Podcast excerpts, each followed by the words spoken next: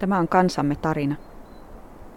Tarinan alkusanat kertoo se, jonka varjo on Riikka, ja joka kuuli sanat siltä, jonka varjo on Aarni.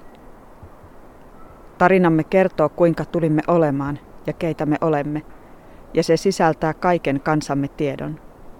Tarina muuttuu ja kasvaa, kun ihmiset lisäävät siihen, mitä ovat löytäneet ja oppineet. Aikuiset tuntevat tarinan tärkeät osat ja opettavat ne lapsille – kunnes lapsi tietää tarpeeksi tullakseen täysivaltaiseksi. Ihmiset saattavat tietää eri osia tarinasta, ja kukin kertoo sen omalla tavallaan. Siksi on tärkeää jatkaa sen kertomista, jotta se sisältäisi kaikki äänet ja pysyisi elävänä ja nykyhetkessä.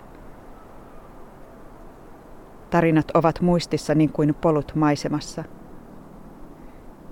Niiden varrella on tärkeitä paikkoja, ja polku vie paikasta toiseen – ja yhdistää ne. Jos polku on hyödyllinen, siitä tulee hyvin tallattu.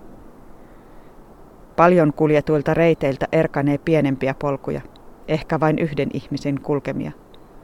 Siellä, missä polut kohtaavat, voi kääntyä toiselle polulle. Voi palata sitten takaisin vanhalle polulle, siihen mistä lähti, tai toiseen kohtaan, tai ehkä ei ollenkaan. Voi jättää polun ja kulkea tuntemattomiin paikkoihin.